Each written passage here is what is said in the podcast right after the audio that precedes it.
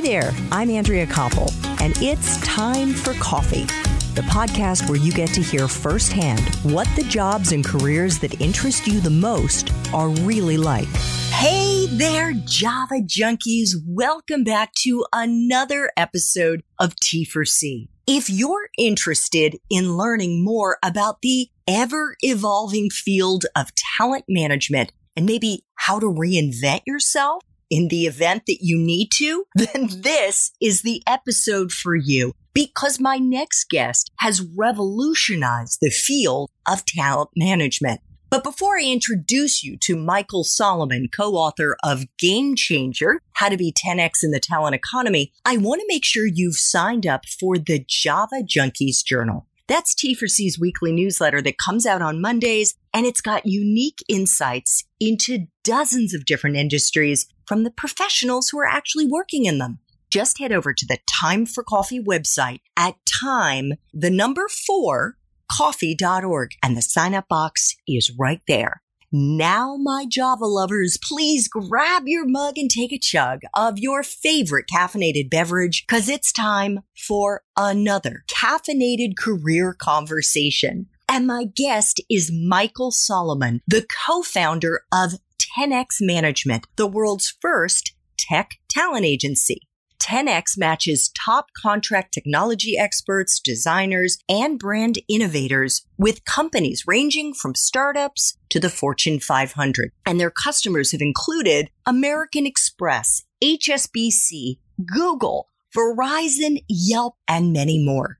Michael also leads, along with his longtime business partner, Rishon Blumberg, the first of its kind compensation negotiation service catering to senior tech talent called 10X Ascend. Ascend's mission is to help senior tech talent obtain the best compensation packages possible. And both Michael and Rishon also oversee another talent management and entertainment consulting company called Brickwall Management, whose clients include multi-platinum and Grammy award winning recording artists, songwriters, top record producers, and filmmakers. Again, Michael's new book is entitled Game Changer, How to Be 10X in the Talent Economy. We are going to be digging into that and a whole lot more. Michael, welcome to Time for Coffee. Are you caffeinated and ready to go?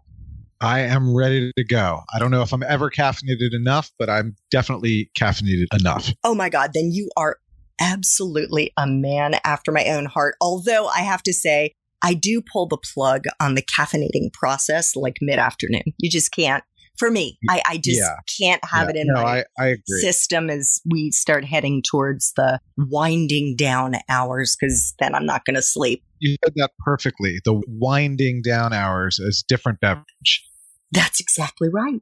Different beverage. There is so much about your professional story, Michael, that I love because it truly embodies Joseph Campbell's hero's journey. And before we flash back to what you started out doing in the talent management business, kind of sort of around the age of many of our young listeners, I thought maybe we could kick things off by getting into what you do now at 10x management. I gave it a quick overview, but why don't you explain to us what 10x management is and who you're managing? Sure. I would love to do that. So essentially, our background, which we'll get to a little bit more in more depth as we talk, is managing musicians and directors in the entertainment industry. And what we did was, as the music industry was disrupted, we thought, oh, what are we gonna what are we gonna do? And since technology was what disrupted it, I thought, well, that's a pretty good direction to go. And we basically built a talent agency, just like Tom Cruise or LeBron James have a talent agent. We are talent agents for very high level freelance tech professionals. So companies come to us when they need to hire a data scientist or a software engineer, and we rent them out to them. But we're doing this really with the business model of earning a percentage of what the talent earns. And that was the real innovation of what we brought to the technology industry. There were a gazillion people and companies that were already sitting in between companies and tech talent, but they were all doing it with the company as their client or their particular customer. What we did was we said, wait a minute, the talent is the one that's in the short supply. Why don't we align ourselves with them? And that was the real innovation. And that has been what we've been doing for eight years at 10x now and to you know answer in a little bit more of a granular way about how i spend my day at this point it's a lot of managing the team that we work with because fortunately I have all these smart, wonderful people around me who are making the machine go and grow. And I get to sort of nudge and give observations to them to for improvement throughout the process. And that includes leading a sales and marketing team, which is an interesting set of skills that I didn't acquire as a talent manager in music. And then there's putting out fires, which is a big part of what any, I think any leader has to do. And the better you are at leading, the fewer fires there are, but there are still going to be fires. And then the last part, which is probably my favorite, is dreaming about what is around the corner. What does the future look like? Where do we need to move this ship or this boat? And what opportunities are on the horizon? Okay, I want to rewind just a teeny bit and get into or pick up on something that you mentioned because you said just as Tom Cruise and LeBron James have representation, we were thinking, well, what about the like the programmers and the data scientists and and those guys whose services are in demand? Why don't we represent them? But unlike LeBron James or Tom Cruise who are out there very much in the public eye. How did you find these data scientists and programmers and engineers who aren't necessarily in movies or on NBA basketball courts? Sure. That's a, a great question. Our origin story is that as we decided we wanted to try this this industry out and see if this worked, we, as we've learned a lot more since then, we thought, what's the smallest experiment we can run to see if there's a business here? And so I networked for a while to find my way to a great software engineer through Musicians on Call, which is one of the nonprofits that I work with. I found a former Harvard student whose roommate was a musician and also a high level software engineer. I should say former roommate. So I spoke to this guy, and the first thing that happened was because he had been a musician, he understood the concept of having a representative, having talent representation. So I didn't have to start from scratch. And he said, I don't really need help finding work. I have more work coming at me that I know what to do with, but the rest of what you're doing is exactly what I need. So let's try it. After, I don't know, two months, he said, This is ridiculously great. All my friends want in on this. I'd like to be your partner and he became our third co-founder in the business. He's since exited to do other things, but ultimately what we started with was his friends and their friends. And then very early in our inception, the media decided that the story of the rock star managers managing the rock stars was really worth telling. And we started getting coverage in virtually every major business publication. And, and we even had a seven page feature in the New Yorker about what we were doing. So as that media got out there, we were flooded with talent who wanted to be represented by us. I mean, I think we have 5,000 people on a waiting list at this point. It might be up to 6,000. And these are people who are actually quite impressive when you look at their profiles. We just couldn't take on that many people at once. So we go to that wait list when we can. But that's that's really how they found us. And again, the reason was not because we were so brilliant. It was because we had a business model where all of these people were able to say, ah, finally somebody who can't really exploit me the way everybody else is trying to, they're on my side. And that was the big innovation. So how have you helped these amazing engineers and other tech talent ascend.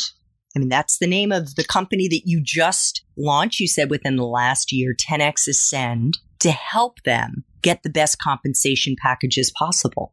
So for 10x management, the secret sauce of how we help them really varies from client to client. There are some people who come in and really want to talk strategy and want to know what new skills should I learn? How should I present myself? There's other people who come in and say, just give me a gig when you got one. And then there's negotiating their deals. They're sorting out the paperwork, the contract. We do all the invoicing for them. So we're really taking the pain points out of the freelance process so that they can spend time doing what they do best. And this is, by the way, a big part of what talent representation does in other industries. Does it make sense for LeBron James to sit around and do his tax returns? Of course not. There's people to do that for him. And one of the things that we help our clients see is what's the best use of your time? You might make $400 an hour. Why are you not paying someone to clean your garage? And one of the things about technologists is they can do anything and they can learn how to do anything. And they often need to be reminded just because you can do it doesn't mean you should do it.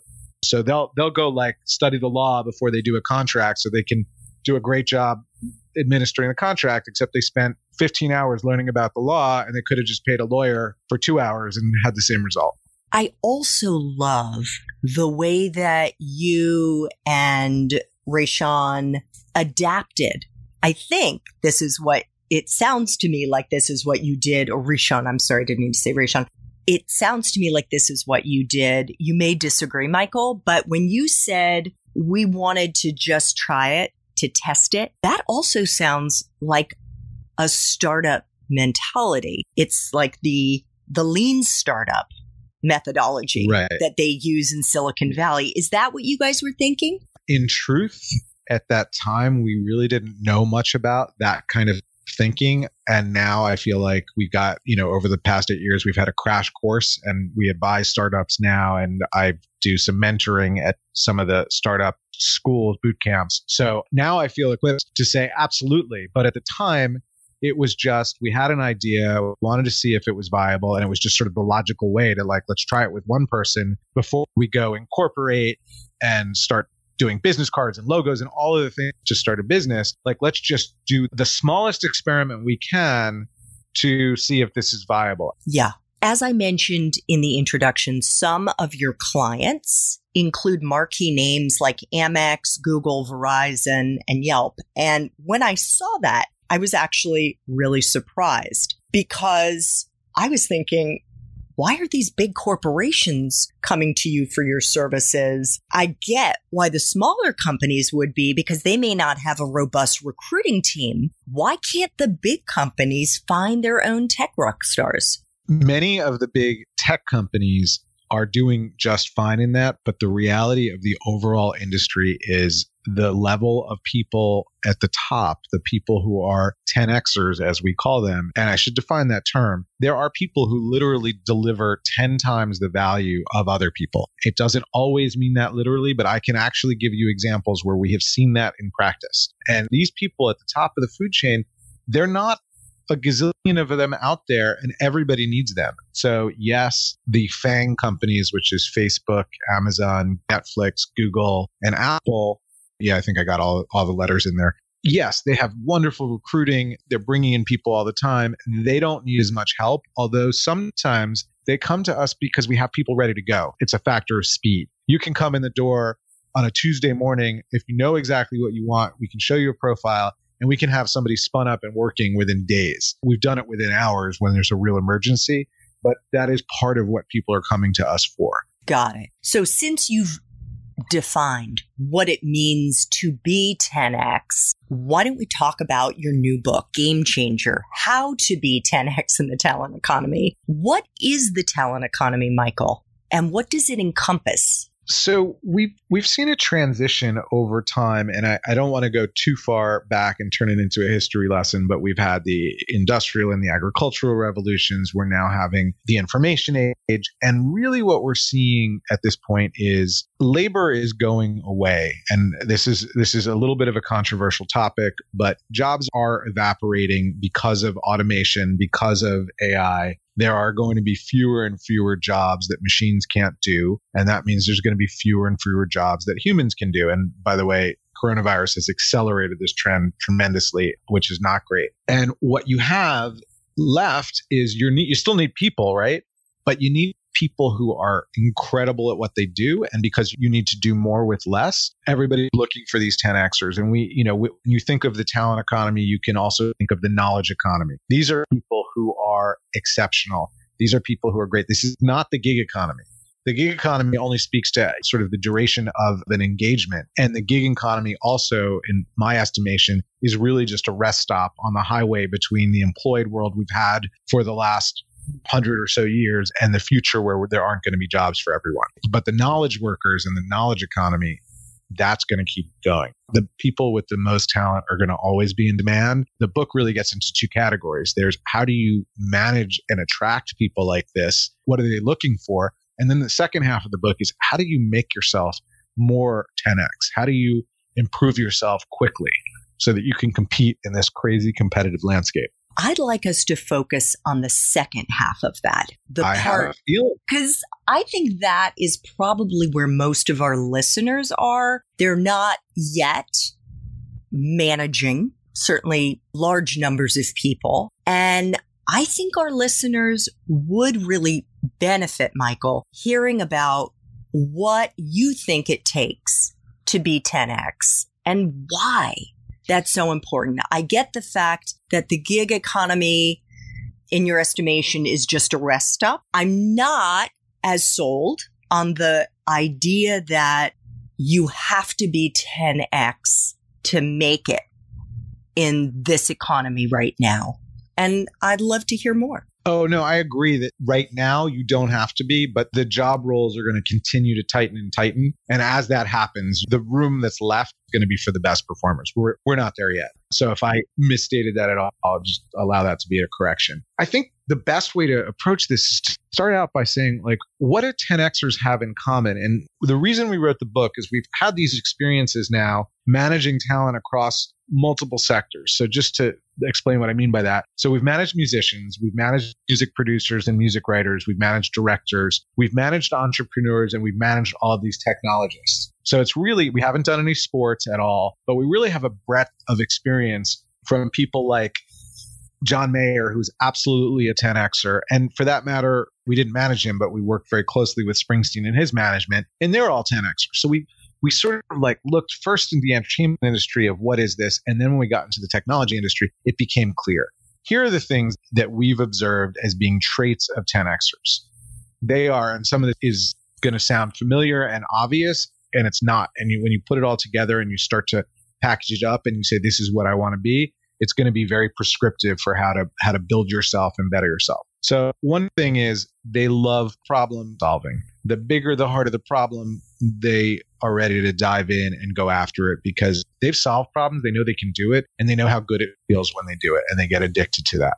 And not to go out too far off on a tangent, but you know, when, when people use the word hacker, so many hackers don't break into things to steal them or vandalize them. They literally just want to see if they can get in the door they're not going to do anything. They just want to know, like, am I good enough to get through the security? Sometimes those people even report how they got in. So problem solving is really big. Like being ambitious, wanting to take on big things. Personal mission becomes a much bigger thing than it ever was before. These people have choices. They want to work on things they care about, which might be a hard problem. And it also might be a societal issue that they really care about. They are lifelong learners. I don't know any of these people that aren't constantly learning new things. In the software world, they're learning new languages. I get emails regularly saying, I, you know, I just finished mastering this language. What should I do next? What's popular? What's coming? So they just constantly trying to better themselves. And as part of that, and can all- I interrupt just for one second? When you say languages, Michael, are you talking about foreign languages or are you talking about coding languages? Sorry. At that moment, I was referring to software languages. Got they it. also actually, as a group, and I don't want to generalize too much, but the software engineers we work with mostly speak multiple languages. Most of them play instruments. Most of them do outdoor activities at like hiking and biking and, and snowboarding, skiing. They're very well rounded people. And I think that's another thing that I've seen of 10Xers is they want to live a robust life and they are focused on lifestyle as well as just work. So while I was referring to software languages, it could be anything else. I'm going to say at least a dozen times I've had a client say, yeah, I'm actually picking up Spanish now, or I'm picking up another language now, as well as software languages. They're just interested in learning. And part of the interest in learning and part of what they understand is getting feedback. So mm-hmm. they like, and I do not consider myself a 10Xer, but I believe one of the most valuable things for me is being open to and solicitous of feedback from everybody around me that I work with. And it's not easy, by the way, because sometimes you hear things that you didn't know. I mean, ho- hopefully they're things you didn't know. And also sometimes they're painful and you didn't realize that you were doing something that may have been offensive to a person. But you're constantly getting this information and it's a really great way to improve. So these are some of the common things that we see among this group. And by the way, a lot of those traits are actually pretty common among millennials and Gen Z too. And I don't think there's an accident. I think that the 10Xers have sort of laid the blueprint for the younger generations. And so if that's where you want to go, if you want to be 10X, here's what we found that they have in common, which is a pretty good roadmap for how you advance. I'll add one more quality to that, which is they suffer no fools. 10Xers are not going to stick around because they have choices. If they're on a team with somebody who's destructive or, or incompetent and that person's going to be left on that team indefinitely, they're not going to stick around. It's too hard on them to have to deal with that. So there's a process in the book we describe called the manageability continuum. And on the one end, you've got the 10Xers who have the success impulse, where they are literally making every choice that moves them in the direction of their goals. That's part of what makes them a 10Xer.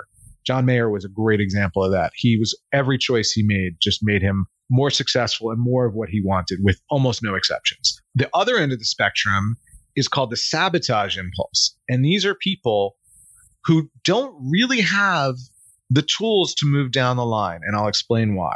These are the people, and everybody, whether it's in school or in your first job, you're going to encounter people who don't take responsibility for any mistakes. They run and hide when there's a mistake, or they do something that you know I've heard referred to as called a blame thrower, where in order to protect themselves, they start spreading the blame and pointing it at everyone else. Run from those people. Run run or get rid of them if they're on your team. But like literally, those people don't get better because the first thing you need to be able to get better is a realization that you have improvement to make. And if somebody gives you feedback and you deny that there was a mistake made or you deny that you have things that need to be worked on, you're not going to work on them and therefore you're not going to get any better. Mm. And 10Xers do not want to be around people like that because it's just too much lost energy and time. In your book, Michael, which I did read yesterday and found a number of things that were super interesting, you talk about how a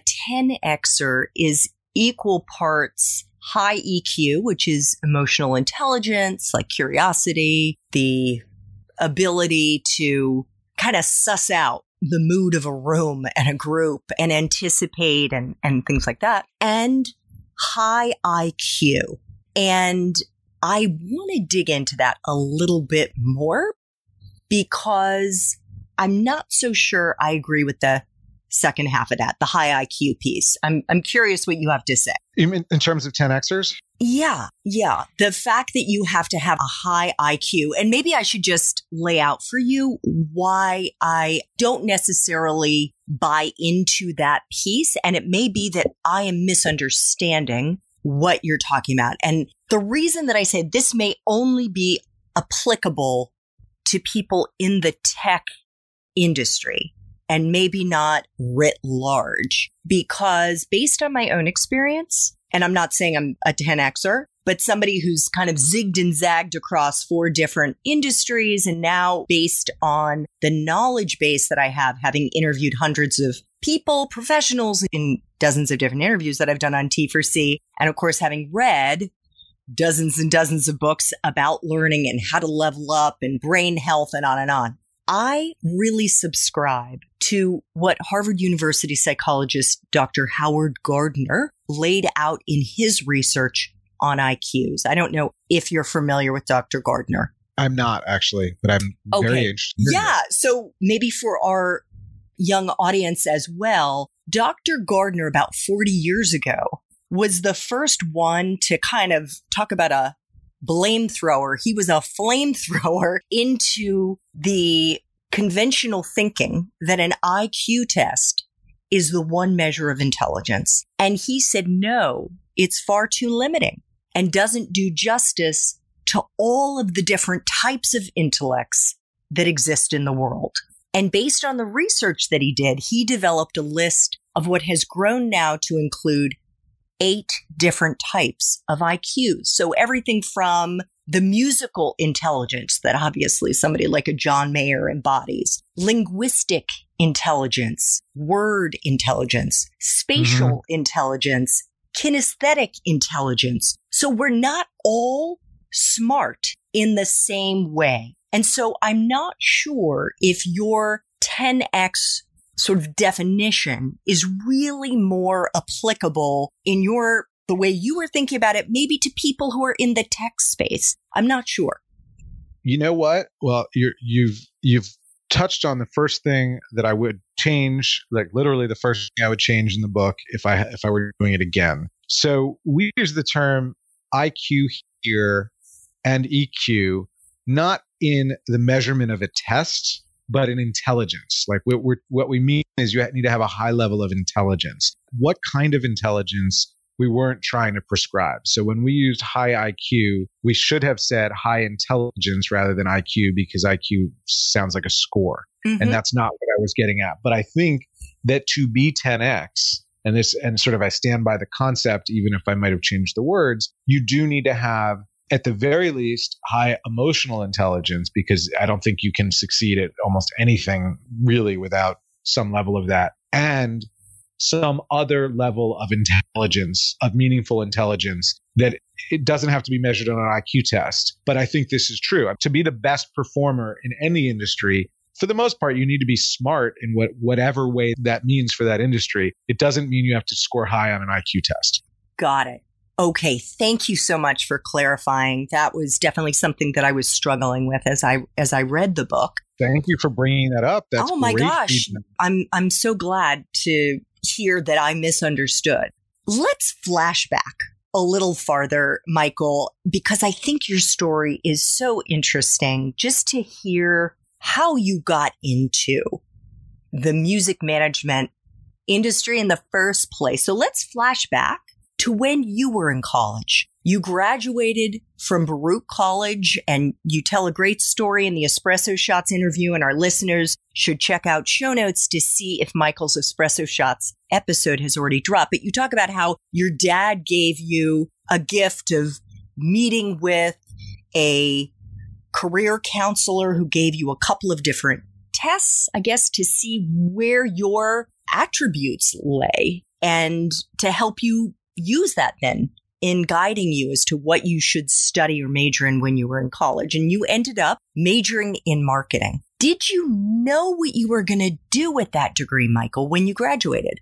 I did not have a clue. And the reason that he was kind enough to do that was I didn't have a clue what to major in. I literally went to him and I was like, I, I, I, don't know what to major in. What should I do? And he was the one who suggested this process, which was great. And I don't know how much those tests have changed in the ensuing 30 years that that it's almost exactly 30 years since since that happened. But those tests were great because they they spit out the results that I would both like and be good at marketing.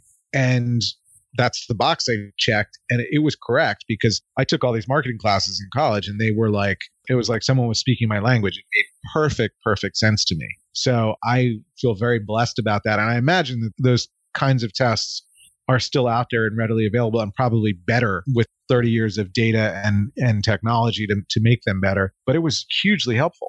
And I still didn't know what I, I still didn't know what I was going to do, but I got very lucky because while in college, I was dating a woman who, you know, I'm going to add a little tragedy and a little triumph to the story, who was awesome. And her mom was Bruce Springsteen's co-manager. And her mom is actually also one of the people who was interviewed in the book along with her partner, Jon Landau. And as I was getting out of school, all of a sudden, Barbara Carr, who's the woman I'm referring to, said, Hey, want to go on tour with Bruce? And I was like, uh, yeah. Uh, and I think it was want to go on tour with Bruce to Europe. And I was like, yes. Wait, definitely. what year was this, Michael?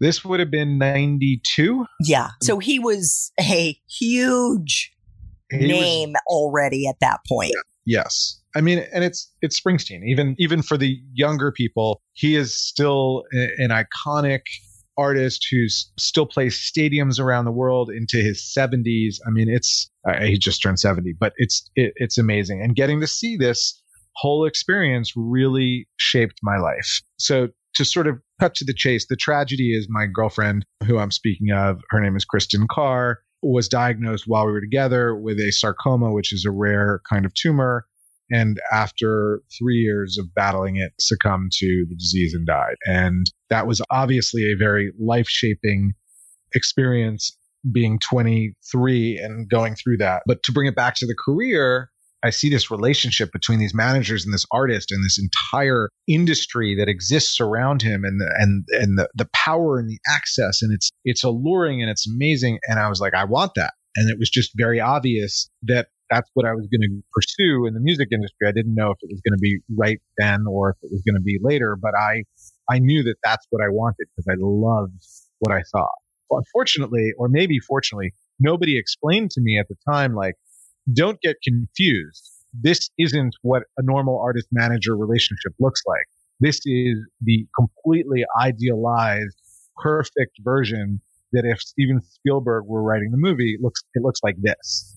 So I went into it, and maybe thankfully, not knowing that I was chasing trying to be LeBron James rather than represent him. But that ended up working out just fine.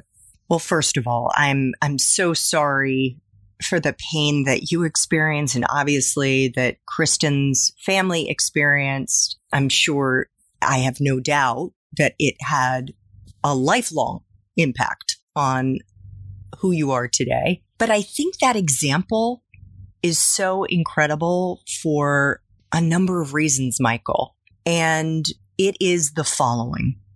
Shit happens in our life that you cannot plan. Sometimes it's really amazing. Like the fact that you happen to be dating a girl, your girlfriend. Her mom was Bruce Springsteen's manager and invited you after you graduated to go on his Europe tour. I mean, unbelievable. And then other shit happens, like what we're all experiencing. And certainly those who graduated in 2020 are grappling with right now with the coronavirus and all of the millions of people who've lost their jobs as a result of it. And if you don't have grit, if you don't have the ability to persevere in those challenging times, it's a real handicap and I think just going back to the good stuff that happened. I mean, look, when I graduated from college in the mid 80s, I was supposed to go into the Peace Corps. And then a random thing happened. A guy happened to be painting my parents' home that summer. And he said, Oh, Andrea's going to Nepal. Does she know about the rapes that happened there? And this was back in the day before the internet, my friends. And I had to pick up the phone and I called the Peace Corps office and I asked them if this was true. And they said, yes, we've had, there have been some cases in which Peace Corps women, volunteers were raped in Nepal, but don't worry, we're going to teach you to recognize the signs and blah, blah, blah, blah. And I said, thanks, but no thanks. And in August of 1985, I was SOL. I did not have a plan B, Michael. I did not know what I was going to do next. So these things happen in our lives. I was also fired twice in my 40s. All right. Shit happens. It ended up all of the above happened to be incredible gifts to me, which I talk about in other podcasts. We don't have to get to here. So let me ask you this, Michael. If you could share a time in your professional life, you talked about your personal life, the tragedy of losing your girlfriend, but in your professional life, when you really struggled. Maybe you even failed. I don't know how close you came to going out of business or if that was even a threat before you started 10x management and 10x ascend, whatever that experience was. If you could share it and most importantly, how you persevered and if there was a lesson you learned in the process. Yeah, such a good question and and so much of who we are comes out and how we deal with these challenging situations. And you just said it so eloquently. For me, I would say in the early 2000s, late 90s, when the music industry started to collapse because of technology, our contract with John Mayer ended. So that was a huge problem because, you know, we worked at any given time with between, I don't know, five and 10 acts. And even though the other acts were doing fine, he had grown to be probably 80 or 90% of our business. So when that relationship ended, that was a huge problem. And then you had the industry collapsing around the same time. And our friends at record companies and publishing companies are getting laid off. And the writing is on the wall that the music industry, I mean, we talk about looking at COVID, like we know life is not going to be the same for a while that was what it felt like in the music industry. And it was the first industry to sort of go over the, the internet cliff that everybody else followed. And it was terrifying. I mean, I, I pride myself on being a really creative, innovative person. And, and I would walk in every day and I'd be like, what if we do this? What if we do that? What if we do this? What if we do that? And it was an endless cycle for probably a year or two of feeling like the sky is falling. By the way, the leaders in the industry didn't even seem to notice that the sky was falling and wouldn't listen to anyone to, to make changes that would prevent it from happening. And what we ended up with was a pretty scary place to be. We both had young kids and income was way down and the horizon was terrible. And lo and behold, we stumbled onto this idea. You've all heard that story at this point, And thank goodness we did.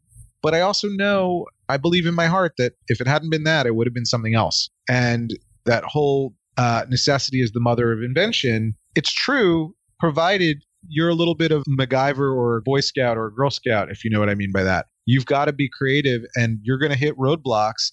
And you just like we talked about before, everybody makes mistakes. It's how you deal with them. It's how you overcome those obstacles. And when you see an obstacle in front of you, you, you got to know whether you either need to go around it, under it, over it, through it, but you can't just stop. Life is going to keep coming at you. And the people who really figure this out are the ones that we all want to follow into battle. Those are the leaders. That was the proverbial battle, by the way, in case yeah, that was unclear. I hope so. So, what was the lesson that you took away from that prolonged period? I don't know how long the evolution was and the when you were coming in every day, what about this? What about that? To the, okay, let's try tech. Okay, let's test it. Let's try it out to the like when you started picking up steam. What did you take away from that experience?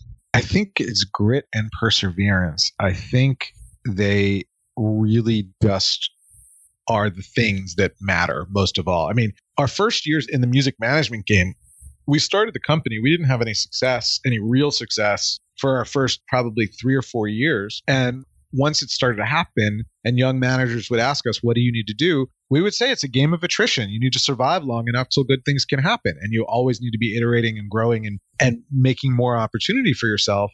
But like, don't it, don't think it's going to happen overnight just because you want it to. And when we hit this rough patch, that's essentially what we did was just let's keep coming up with ideas. Let's keep trying things. Let's keep throwing things against the wall and something will stick if we keep trying and that's true. You know, you, there's a gazillion quotes about problems. I think there's an Einstein quote that talks about having something 99 times and not figured it out. He's like, I haven't failed. I just know 99 ways that don't work. Yep. And that mentality is what separates good from great and what separates those who are going to be really successful from those who are going to work for those who are really successful. Love that. And it reminds me very much of an interview I did with an incredible guy. His name is Dov Baron. And he was the first person to introduce me to this quote that's been attributed to Joseph Campbell. And I know that there's a little bit of controversy around whether or not Campbell said this, but I love the quote. I don't care who said it. And it's the cave you fear to enter holds the treasure you seek. And what that is supposed to mean is that when you're afraid and when you're really outside of your comfort zone, that's exactly where you need to be. Mm-hmm. Because that is where you will level up the most. And that is why I said when I was fired twice in my 40s, the first time I was 43, CNN didn't renew my contract after I'd been there for 14 years. It totally sucked. But it gave me the opportunity to reinvent myself. And then when I was fired from that first job that I had, I was trying to reinvent myself, it was like, oh my God, I have to do this all over again. But it pushed me further. And yes, it's scary going into industries that you're not familiar with and having to drink from the proverbial fire hose and spending your weekends and your nights like reading and learning and trying to absorb huge amounts of information. But I wouldn't be where I am right now, doing what I'm doing right now, which I love, if that hadn't happened. I could not agree more. The other quote that your quote made me think of is the, I guess it's a Michael Jordan quote you miss a thousand percent of the shots you don't take. By not going into the cave, you just, whatever's in there, you're not going to get it. Like, and I love that idea. And I love the knowledge that every time you push yourself and you go through an experience, you come out the other side better, stronger, wiser, and more equipped for the world. And the question I, I did this with an employee recently who was trying to overcome some limiting beliefs. I said, Tell me about the things in your life that you're really proud of. You can pick anything you want, it doesn't matter. And I knew when I asked the question that every single one of them were going to involve this person having done something really difficult. And sure enough, the answer she or he gave were something difficult. And we all look back, everybody can do this exercise. If you look back at your life, you think about the things that you value, the experiences that you value the most, that are most highly treasured, other than some sort of familial warmth, friendship, or romantic warmth. I think surely you're going to pull things that were I put on that event in 30 days, even though everybody said it couldn't be done. It's going to be the things that people thought were impossible or that you thought were impossible, and you made them happen anyway. A hundred percent, which is why I truly believe for our young listeners that if they put their heads down, put out positive energy and a can do attitude, how they persevered through the coronavirus to land a job that they really enjoy may even love is going to be the story that they're telling their kids one day. Final question, Michael. If you could go back to Baruch and do it all over again, but based on the wisdom you have now, what advice would you give yourself? Take risks at a higher rate than I did. Fail fast discern what matters from what doesn't. This is something that I'm only realizing now is a strength that I have that I never quite realized. I think some of it's driven by laziness because I don't want to do a lot. So I'm very careful about picking what I need to do and I don't get all the extraneous details. And just, I think the biggest thing and the experience with Kristen sort of taught me that life is is temporary and you really need to make the most of your time on the planet which creates a, a very strong and powerful sort of personal mission that comes out of that and and a lot of gravitas. And I think the flip side of it that maybe I lost at that moment is most of the things, and we, you know, we talked about this, that go good or go bad, like they go by mm. and, and it will pass. So take everything with a little bit more of a grain of salt than you did along the way because it generally works out okay in the end. And if it really, really, really doesn't work out okay, it's probably the end anyway. Yeah. In that blog post that I made on LinkedIn this week, I shared, and this was part of why I think determination is the jet fuel to propel you through your career, why it's one of the most important soft skills qualities that you can try to embody. I shared a story from when I was 19 and my dad and I were training to run the Marine Corps Marathon in DC and we were running hills near our house. And he told me, he's like, Andrea, life is like running up a big hill or a big mountain. Like there are going to be times when it's like painful and it hurts and you're not sure you're going to make it to the top, but you just got to keep putting one foot in front of the other. And then you're going to get to the top and suddenly life is going to be kind of easy. You may be running on flat ground. You may even get to run downhill and it feels like, oh my God, it's amazing. But to Michael's point, life is a series of running up and down hills. We are going to get up the coronavirus mountain. We are absolutely going to get up it. Just keep putting one foot in front of the other. Michael is the co-author of Game Changer, How to Be 10X in the Talent Economy. And if you want to learn how to break into this new world of talent writ large management, please check out the show notes for this episode to see if Michael's Espresso Shots interview has already dropped. Michael, I want to thank you so much for making time for coffee today with me and the T4C community. I learned so much from listening to you, and this was just such a wonderful experience. Thank you. Thank you so much for having me. I have to say, I learned so much as well. You brought up great points and introduced new ideas. And you actually brought me to my learn about the book and something we didn't make clear enough, which I, I'm glad to know about. And I'm trying to approach that with curiosity and eagerness for the opportunity to do better next time. Thanks so much for listening to Time for Coffee, where the professionals in the jobs that most interest you always have time to grab coffee 24 7, no matter where you live. I have one quick favor to ask you. Remember to rate, review, and subscribe to Time for Coffee. Thanks so much.